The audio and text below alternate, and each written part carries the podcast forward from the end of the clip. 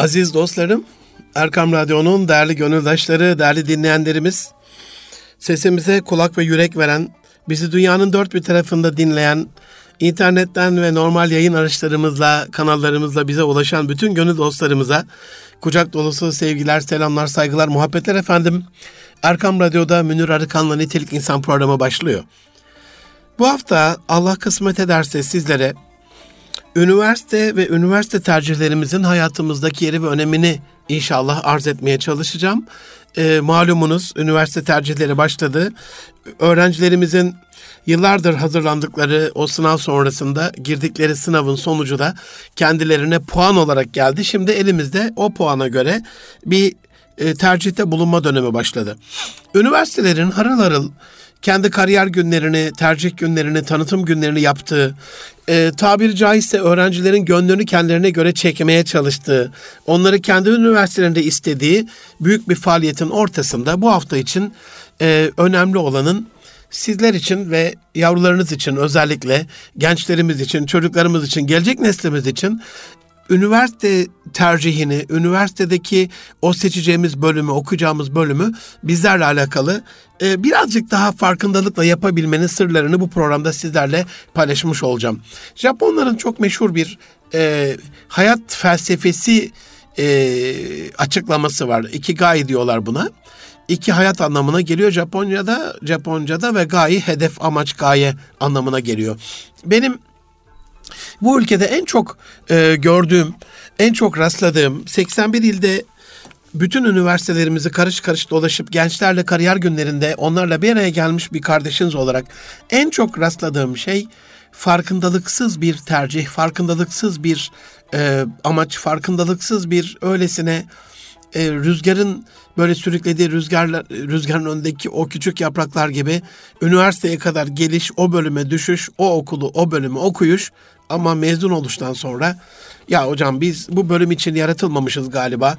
Bu bölüm beni kesmedi. Bir bölüm daha mı? Bir üniversite daha mı? ikinci bir kariyer mi diye algıların, arayışların farklı farklı yerlerde olduğu e, bir anlamsızlık bunalımı ya da sendromu. Bu açıdan aziz dostlarım, can dostlarım, üniversite tercihlerimizin e, bir yanılgı kelimesi olduğunu söyleyerek başlayayım programıma. Yani siz 17 milyon öğrencimizi belli bir şekilde eğittikten, yetiştirdikten, bu sınavlar hazırladıktan sonra hayatlarının son dönemecinde onlarla alakalı bunu öne sürüyorsanız işte tercih günleri. Şimdi hocam bu, bu kelimede nasıl bir problem var diye sorduğunuzu duyar gibi oluyorum. Ee, yani nasıl olmasın ki? Ne, ne var sizce? Bir düşünün aziz dostlarım. Hani tercih günlerinde nasıl bir e, kısır döngü olabilir ki? Ne, ne tür bir problem olabilir ki? İşte kariyer günleri, e, meslek seçimi, işte e, o tercihleri yapma. Hiç burada siz var mısınız? Keşke keşif günleri olsaydı.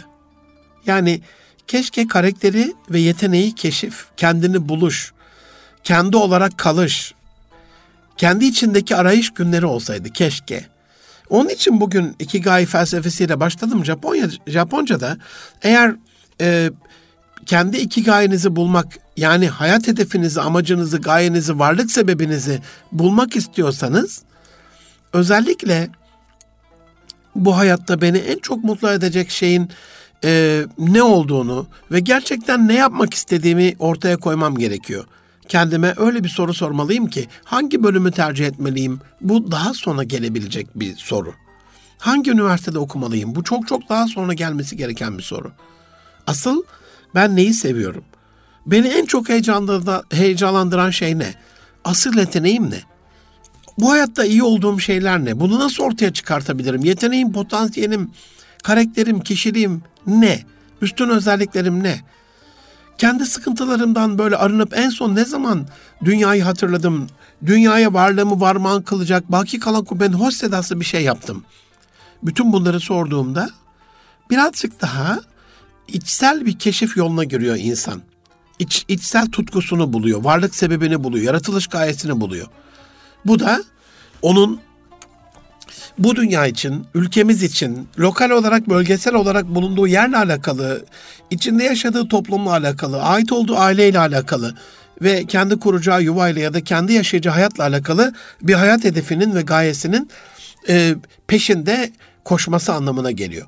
Bunu bulmadan insanlara kendini daha doğrusu insanlara kendilerini buldurmadan yapılabilecek bir şeyler tamamen e, bir yanılgı oluşturuyor ya da en azından daha basit bir cümleyle söylemem gerekirse bir kısır döngü oluşturuyor. Peki hocam biz bu kısır döngüden nasıl kurtulacağız diye soruyorsanız özellikle biraz daha vakit var. Yani tercih günleri daha yeni başladı. Salı gününe kadar yasal olarak vakit var, süreniz var. Özellikle bir taraftan hani ben demiyorum ki bırakın tercih e, araştırmasını, üniversite bölüm, bölüm araştırmasını, meslek araştırmasını hayır hayır. Öyle söylemiyorum. Bu kadar insafsızlık yapmayacağım. Çünkü bunu yapabilmek üzere yetiştirildiniz. Bu tercihi yapmak üzere eğitimler aldınız. Bu tercihin hatırına bu kadar zahmeti, zorluğu çektikten sonra şimdi bunu biraz erteleyin demek çok da adaletli olmaz. Benim size tavsiyem bu e, tercihlerinizi yapma araştırmasını devam ettirirken bir taraftan da kendi kişiliğinizi bulmayla alakalı kendi ikigayinizi, hayat felsefenizi, yaşam amacınızı, sabahları böyle beni yataktan zıpkın gibi ort- e, çıkartacak böyle kaldıracak şey nedir? İki ayağım üstüne doğrultacak, haydi kalk dedirtecek içsel sesim nedir? Bunu bulduracak bir çabanın içerisine girmeniz lazım. Japonlar bunu dört alanda ortaya koyuyor. Yani dört tane iç içe geçmiş e, yan yana dünya çizin böyle yuvarlaklar. E, bir bardağın altıyla çizebilirsiniz bunu. Elinizde büyük bir bozuk parayla çizebilirsiniz bunu. Hani birinci dairenin içerisine sevdiğim şey deyin. Hemen saat 3 istikametinde onu ikinci bir daire çizin.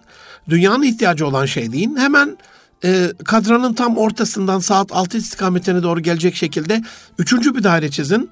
Bana para kazandıran şey deyin. Çalışma sebebim deyin. Ve kadranın ortasından saate göre Tam 9'a doğru bir e, daire daha çizin. Buna da iyi yaptığım şey deyin. Bütün bunların kesiştiği yerler sizin kişisel tutkunuz. Yani sevdiğiniz şeyle iyi yaptığınız şey birleşirse can dostlarım tutkunuz, hayat tutkunuz ortaya çıkar. Sevdiğiniz şeyle dünyanın ihtiyacı olan şey birleşirse bunun e, birleşiminden göreviniz ortaya çıkar. Size para kazandıran şeyle dünyanın ihtiyacı olan şey bir araya gelirse yeteneğiniz ortaya çıkar ve size para kazandıran şeyle en iyi yaptığınız şey ortaya çıkarsa, kesişirse uzmanlık alanınız ortaya çıkar. Bütün bunların kesişme noktasında böyle size keyif veren, size böyle e, bir şeyi tamamlama hissi veren, içerisinde para olmamasına rağmen ama bir, bir varlık sebebi veren, bir keyif sebebi veren bir alan vardır tutkuyla görev arasında. Görevle yetenek arasında heyecan ve hoşnutluk veren, birazcık belirsizlik vardır ama heyecan ve hoşnutluk veren bir şey vardır. Yetenekle uzmanlık alan arasında rahatlık vardır. İçinde bir miktar boşluk olsa da hani uzmanlığınız var, yeteneğiniz var. Birazcık böyle süreç gerekiyor çünkü. Ve son olarak uzmanlık alanınızla tutkunuz arasında memnuniyet ama birazcık da böyle e, işe yaramazlık hissi, ertelemişlik hissi, belirsizlik hissi nasıl ortaya çıkar? Ya da ortaya çıkan bu hissin telafisi nasıl olur? Tutkuyla istikamet üzere odaklanarak, bütün gücünüzü o alana vererek, varlığınızı, varlığımızı armağan kılarak, bütün kişisel kaynaklarınızı bu konuda seferber ederek yola koyulduğunuzda işlerin birazcık daha varlık sebebinizi beslediğini, yaşam enerjinin enerjinizin birazcık daha ortaya çıktığını çok daha net bir şekilde aziz dostlarım görmüş olacaksınız. Bütün bunların içerisinde özellikle bugün akşamleyin e, Kayseri'de e, bir programım da var. Gençlerin böyle e, üniversite tercihleriyle alakalı, geleceğin meslekleriyle alakalı, e, geleceğin sıra dışı meslekleriyle alakalı, bizim yeteneklerimizi o geleceğin ihtiyaçlarıyla kesiştirmekle alakalı e, bir seminerimde olacak. Bununla ilgili de programın ikinci yarısında gerekli duyurumu sizlere yapmış olacağım. Aziz dostlarım, can dostlarım, Özellikle bu üniversite tercihleriyle alakalı bir nitelikli insan programında bunu ele alma sebebim gençlerin kendilerini büyük bir boşlukta hissetmesi. Bununla alakalı baktıkları şey üniversiteler, üniversitelerin kampüsleri, üniversitelerin sağladığı imkanlar. Ama ayakkabısı dar olan insana bütün dünya e, geniş gelmez, ferahlamaz derler ya. Ayakkabı sıkıyor çünkü. Dolayısıyla ilk başlangıç noktamız bizim birazcık böyle kendimizle alakalı olması lazım. Sonuçlar eyvallah açıklanıyor. Şimdi tercih zamanı tamam. Kurumsal olarak üniversiteler bunu yapacaklar, tanıtımlarını yapacaklar. Ama bunun hayatınızın en ama en önemli tercihi olduğunu lütfen unutmayın. 51 yaşındayım. Hayatımı böyle bir cümleye sığdırabilsem, böyle bir yeteneğim olsa, diğer cümlelerden vazgeçsem, imani, itikadi, İslami, vicdani, hani manevi bütün bunların e, bir tarafında, hani bunlar amenna, başımızın tacı, Onlarsız olmaz, imansız olmaz, inançsız olmaz ama bu dünya ile alakalı hayatımı 51 yılını damıtarak bir cümle haline getirsem insan sevdiği işi yapacakmış meğer derim. İnsan sevdiği işi yapacakmış meğer. Çünkü insanlar sevmediği bölümlerde, sevmediği okullarda, sevmediği şehirlerde, sevmediği insanlarla, sevmediği işleri yaparak sevgi dolu bir ülke oluşturamıyorlar. İşle mesleğin arasındaki farklılığı söyleyince bu daha çok, daha belirgin ortaya çıkabilir. İş can dostlarım, hayatını kazanmak için yapmak zorunda olduğumuz şeyler. Sabahleyin kalkacaksın çünkü 9'da gitmezsen o günü yok sayıyorlarsa kuzu kuzu gidersin oraya. Ama sabahleyin dünyanın en iyi işini yapan e, bir kişi olarak hissediyorsan kendini oraya yok yazmasınlar diye gitmezsin. Para almak için gitmezsin. Oraya varlığın için gidersin. Çünkü kendini gerçekleştirirsin. Meslek olarak yapmaktan onur ve gurur duyduğun bir şeyin varlığının anlamı olduğunu hissettiğin için varlığını beslemek için gidersin. Ruhunu onarmak için gidersin. Zaten onu yapmadan duramazsın yani. Zenaat erbabının özellikle sabahın çok erken hayırlı seher vakitlerinde böyle namazlarını kılıp yola çıkmaları, Anadolu geleneğinde dualarını ederek işe başlamanın en büyük sebebi budur. Antepli bir kardeşiniz olarak söylüyorum. Hani Bakırcılar Hanı'nda o elindeki çekiçle tık tık tık tık böyle o bakır döven, ilmek ilmek bir halı dokuyan, onu işleyen, e, bir, bir marangozhanede böyle bir ahşaba şekil veren, dekor veren, bir kündekari ustası, bir sedefkar böyle bir marangozhanede bunu yaparken onları sabahın erken vaktinde oraya getiren şey ömürlerini o tozlu yerlerde, o sesli, o gürültülü yerlerde e, feda etmelerini sağlayan yegane şey işte işlerindeki iç huzur, mesleklerini, varlıklarının ar- sebebi olarak bulmaları, bütün tutkularıyla ona odaklanmaları. Ana işe bu şekilde odaklanınca o artık iş olmuyor, meslek oluyor. Onların kişiliği oluyor. Onların yeteneği oluyor. Yani Bismillahirrahmanirrahim. Kul kullun ya'malu ala şakileti bize zaten başka bir şey söylemiyor ki. De ki diyor Rabbim herkes kendi şakilesine göre iş yapar. Ben üniversiteleri yerinde olsam değerli hocalarım şu anda beni dinliyorlarsa buradan hepsine buradan selamlarımı, saygılarımı, hürmetlerimi arz ediyorum. Hani şakile günleri yapardım üniversitelerde. Bugüne kadar hiç görmedim. Şakile'yi buldurma üniversite günleri, Şakile'ye göre meslek tercihi yaptırma, tercihini Şakilesine göre yaptırma günleri yapardım ben.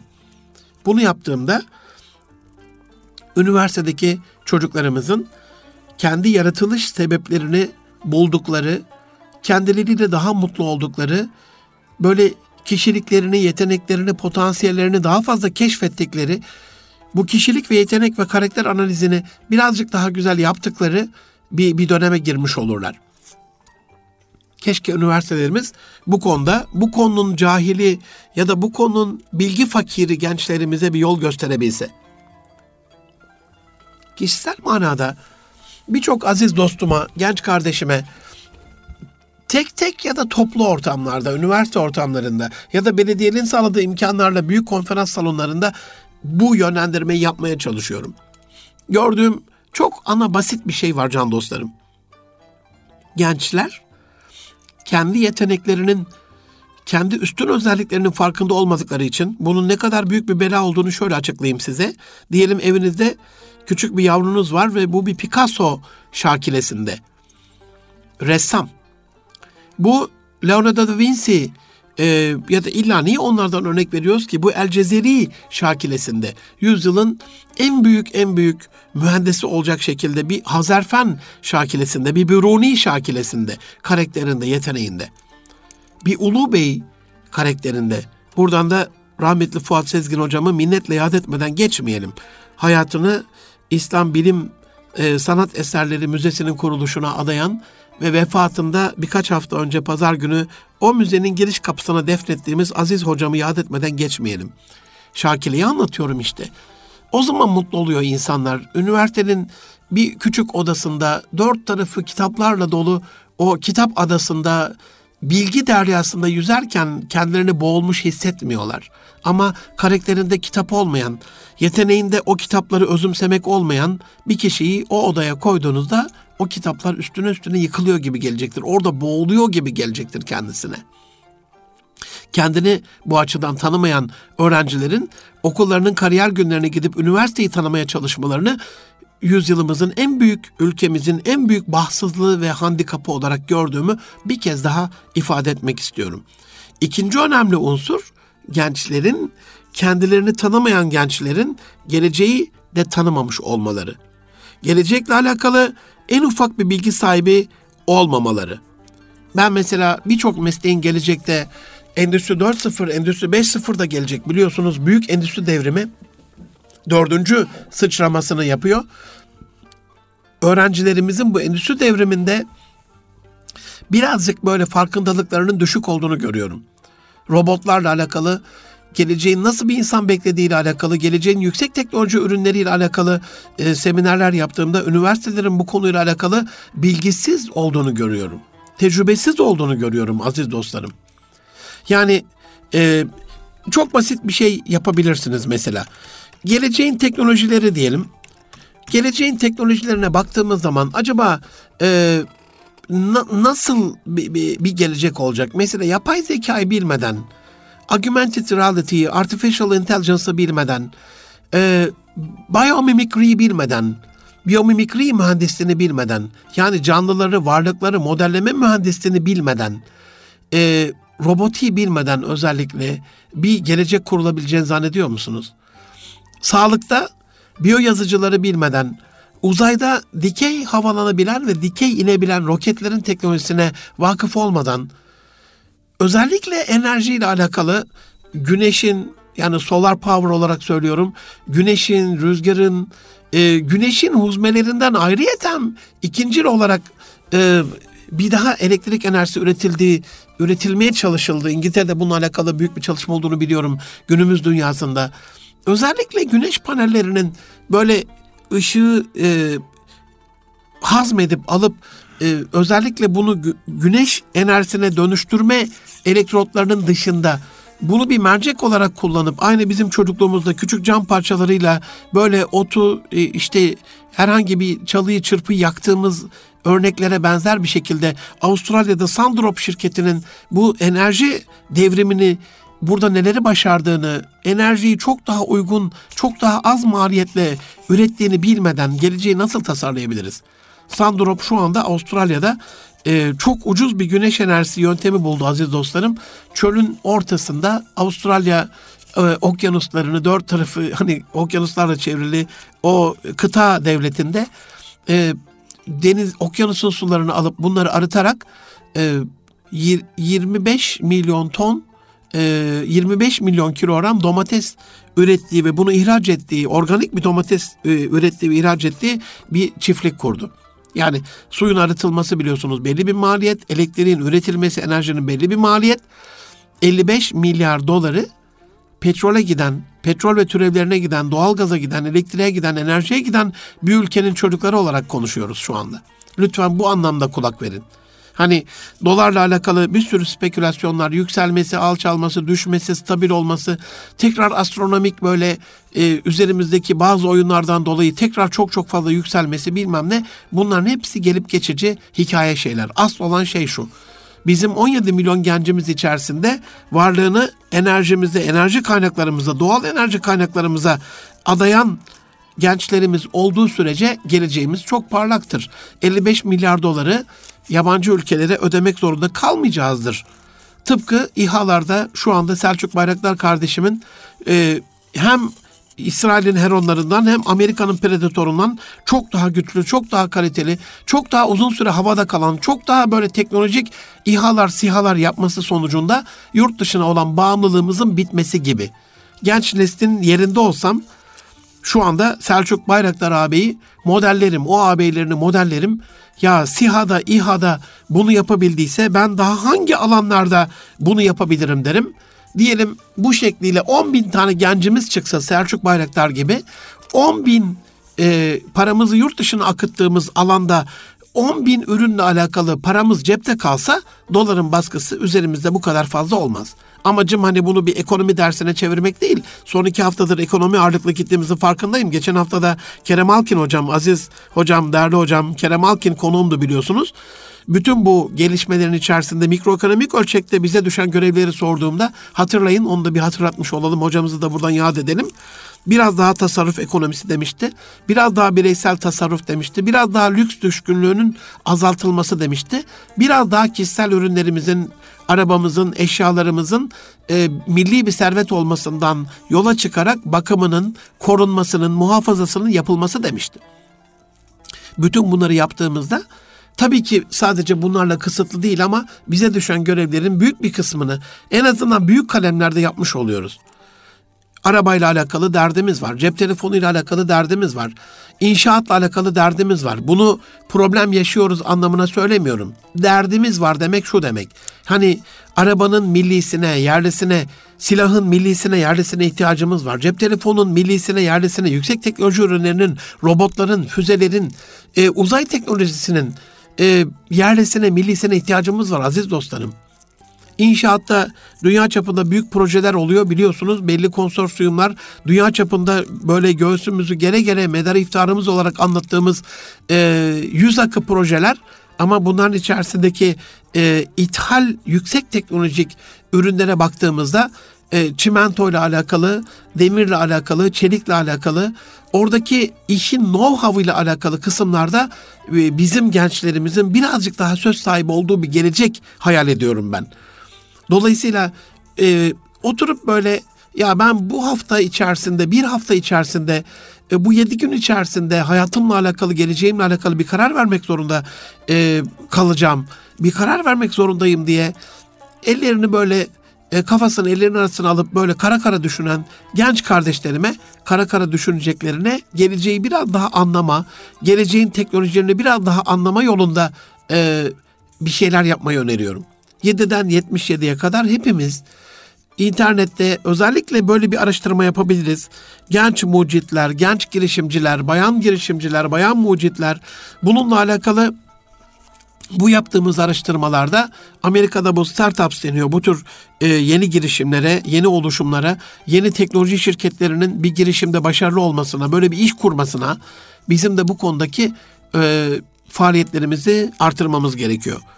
Özellikle gençlerimiz birinci adımda kendilerini tanıyıp ikinci adımda geleceği biraz tanırlarsa işte bu geleceğe uygun kendi içlerindeki potansiyeli nasıl kullanacaklarıyla alakalı aracı olan, araç olan bölümü de daha güzel seçmiş olurlar. Aziz dostlarım, Erkam Radyo'nun değerli gönüldaşları, nitelikli insanda Münir Arıkan'la hayat başarımızda üniversite ve üniversite tercihlerimizin rolü ve önemi programını e, 2018'in 32. bölümünde size anlatmış oluyorum. Kısa bir aradan sonra az sonra sizinle yeniden bir araya geleceğiz. E, lütfen bizden ayrılmayın efendim.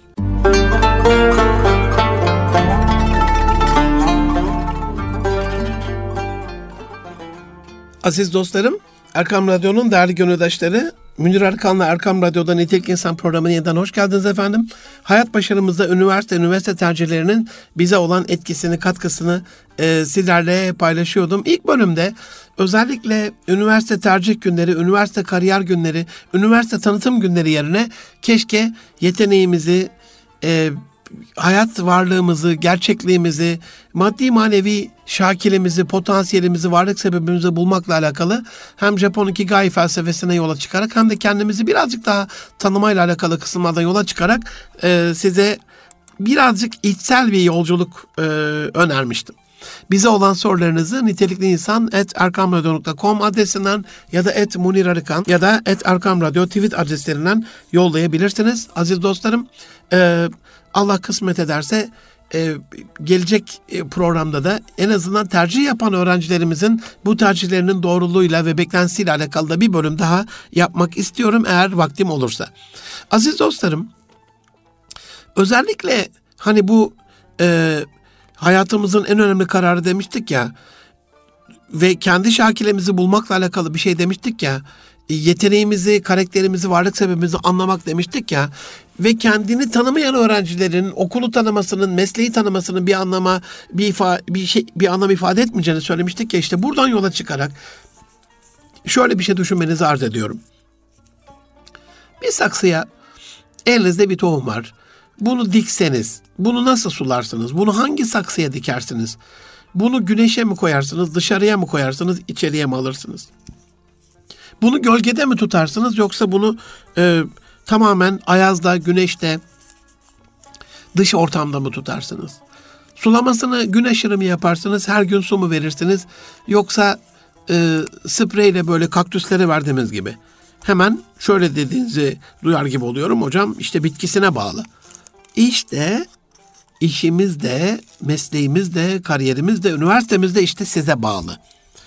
Bizi bu konuda üniversite tercihlerimiz açısından hayatımızın en önemli seçim arefesinde tutan e, en önemli karar, bunu hayatımızın en önemli kararı yapan şey bir kere moral ve motivasyonumuz. Yani bir insanı sevmediği bir işte zorla bir gün, iki gün, üç gün, beş gün, üç yıl, beş yıl bitiyor ondan sonra. Tükeniyor. Tükenmişlik sendromu başlıyor. Başarılı kılmanız mümkün değil onun çok yüksek bir enerjiyle Ankara'dan abim geldi havasında modunda çalışması imkansız. Bu hayatımızın en önemli kararı olacak. Çünkü gelecekteki eşinizi, ailenizi, çocuklarınızı da etkileyecek aziz kardeşlerim. Bu üniversite tercihi direkt sizin geleceğiniz olacak. Zaten bu anlamda hani geleceğim, kariyerim ve ben niye bunu söylemiş oluyoruz?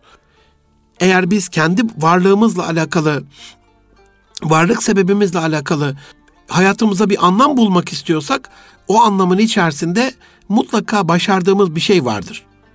Neyi başardığımızla alakalı e, ya da neyi başarıyor olduğumuzla alakalı bir şeyler vardır.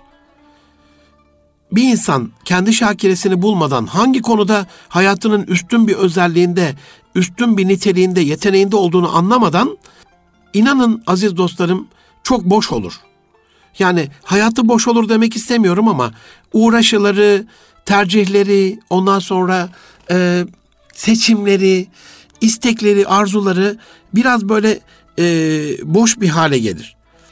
Bunun olmaması adına e, kendi üniversite tercihlerimizde e, özellikle Koca Sinan Belediyesi'nin e, programını buradan söylemiş olayım. Bugün saat 18'de e, şehir tiyatrosunda hani geleceğim kariyerim ve ben adlı Kayseri'de bir programı da e, genç arkadaşlarıma ailelerce de katılabilirsiniz. Saat 18'de başlayacak. Buradan da Koca Sinan Belediye'mize ve değerli başkanımıza selamlarımı, hürmetlerimi e, yollamak istiyorum. Gençlerin bu önemli kariyer tercihlerinde e, onlara bir nebzecik yardımcı olma çabasını bu anlamda belediyelerimizin, üniversitelerimizin bu çabasını çok önemsiyorum. Yani gelin üniversiteleri de oradaki hocalarıma da böyle bir çağrım olsun. Ee, üniversitemizi tanıtırken mutlaka e, farklı farklı yetenekleri, e, farklı şakileleri, potansiyelleri, karakterleri, zeka türlerini, kişilik türlerini de onlara tanıtmış olalım. Bu anlamda eğer kariyerim, buradaki meslek seçimim, buradaki üniversite seçimim, oradaki bölüm seçimim benim geleceğimse aslında dünyada bırakacağım izimi de belirliyor. İşte bu anlamda hayatımın en önemli kararı.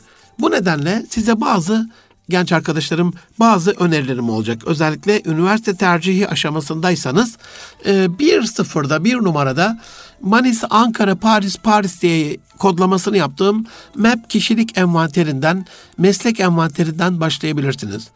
Bunun Thomas kişilik testleriyle, DIS kişilik envanterleriyle, e, farklı farklı 16 BF kişilik envanterleriyle çok farklı kişilik envanterleri internette göreceksiniz. Hangisine güveniyorsanız, hangisine inanıyorsanız, e, hocalarınızdan fikir sorarak, internetten araştırma yaparak e, ba- bazı testlerle ilgili şikayetler vardır. İşte oraya girersiniz, yaptım ama olmadı diyorsa falan. Hani ben yaptım ama oldu kısımlarını size özellikle test edip onayladığım kısımları vermeye çalışıyorum ve kişilik e, ve karakter tanımasında, kariyer koçluğunda kullandığım testleri, fayda gördüğüm, e, beğendiğim testleri size arz etmeye çalışıyorum. Mesela bundan başlayabilirsiniz. Burada üstün özelliklerinizi, baskın özelliklerinizi, zayıf özelliklerinizi, özel yeteneklerinizi, öğrenme stillerinizi, iş yapma şekillerinizi, hangi alanlarda, hangi konularda başarılı olabileceğinizi, çalışma üslubunuzu, özellikle sizin için uygun olan e, önerilen mesleklerin ne olduğu, bölümlerin ne olduğu ile alakalı böyle birçok skalada, çok geniş bir skalada bilgi sahibi olmuş olacaksınız. Basit basit böyle e, hemen 5-10 dakikada bitireceğiniz, 5 dakikada olmasa bile hani 10-15 dakikada bitireceğiniz kısa bir test ama sonucu çapraz sorgulamalarla çok tutarlı bir şekilde size kişilik envanterinizi ortaya koyuyor. Sadece internetten bulduğumuz ve yaptığımız bu kişilik testleriyle alakalı değil ama aziz dostlarım,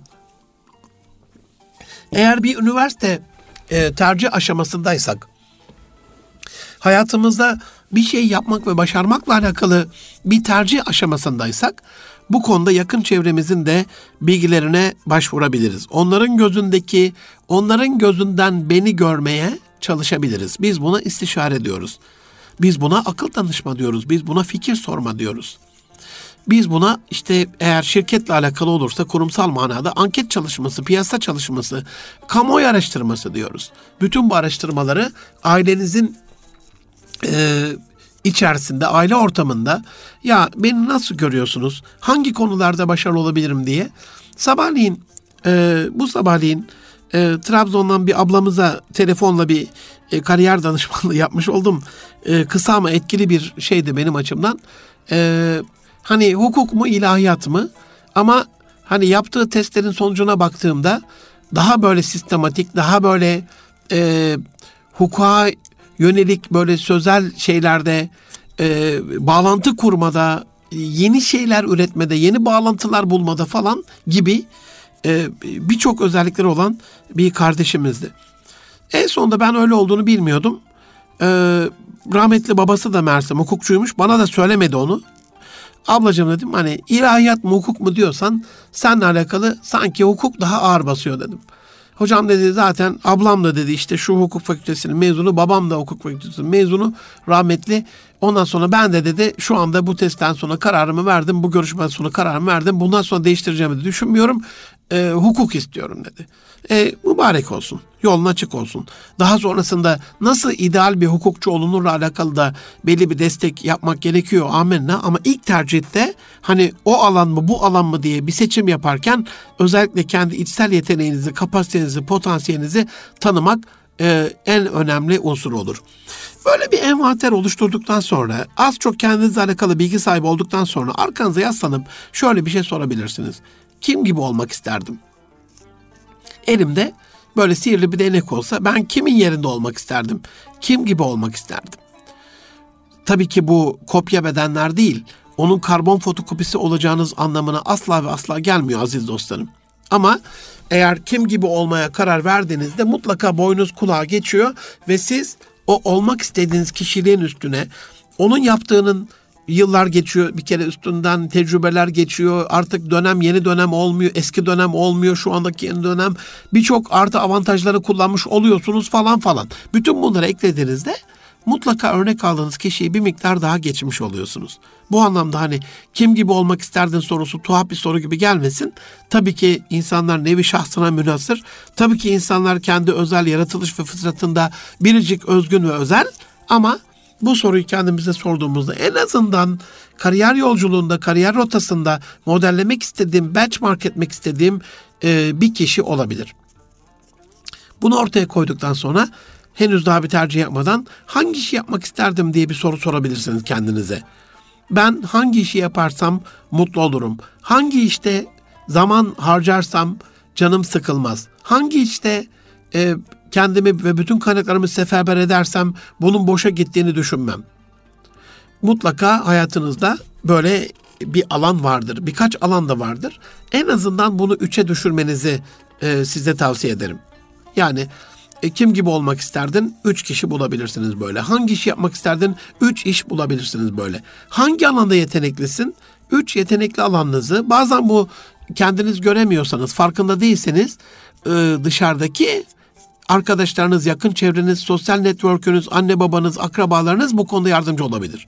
Küçüklüğünde mesela ben konuşmasından hiç böyle haz edilmeyen, konuşması e, arı vızıltısı gibi gelen, ya çok konuşuyorsun bir sus Allah aşkına diye yakın arkadaşlarından bu serzenişi duyan bir kardeşiniz olarak şimdi hocam işte birkaç bin dolar daha verelim birkaç saat daha konuş diye teklifler almamın sebebi ne ola sizce? Tabii ki dünyanın en iyi konuşan insanıyım demiyorum. Benim de konuşmalarımda sürçülisan ettiğim, zülfiyare dokunduğum alanlar vardır. E, kalbinizi kırdığım, sizi üzdüğüm alanlar vardır ama kendimi konuşmayla alakalı içimdeki o potansiyeli keşfettikten sonra bunu yetenek ve karakter haline getirmekle alakalı e, çabam daha fazla oldu. Onun için hani kim gibi olmak isterdinden ve hangi iş yapmak isterdinden sonra hangi alanlarda yetenekli olduğunuzu alt alta burada üçle de kısıtlı kalmayın. Bir insan isimleri hatırlamada yeteneklidir. Bir insan e, yüzü hatırlamada, hafızada tutmada yeteneklidir. Bir insan hafızadan e, ezberden matematiksel problemler yapmada yeteneklidir. Bir insan zeka küpünü bir dakikanın altında e, çok hızlı bir şekilde yapmada yeteneklidir. Artık hangi alandaysa. Bir insan sosyal anlamda sosyolojide, bir tanesi psikolojide, bir tanesi felsefede, bir tanesi kimyada, fizikte, edebiyatta yeteneklidir. Önemli olan da onu bulmak. Hangi alanlarda başarılı olduğunuzu geçmiş derslerinize, konuşmalarınıza, projelerinize özellikle onunla uğraşırken ki şöyle kendinizi üçüncü boyut olarak yukarıya doğru alıp orada aşağıda bir yerde çalışan size baktığınızda anlayabilirsiniz. Hangi sınıfta, hangi hocayla çalışırken çok daha mutluydunuz? Hangi ödevi, hangi projeyi yaparken çok daha mutluydunuz? O mutluluk mutlaka bir enerji olarak ve potansiyel olarak başarınıza yansıyacaktır aziz kardeşlerim, genç kardeşlerim.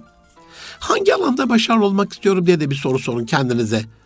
Yani bu bir mesleği seçebilirsiniz, bir bölümü seçebilirsiniz, bir üniversiteye girebilirsiniz ama hangi alanlarda başarılı olmak istediğiniz çok daha farklı bir şey.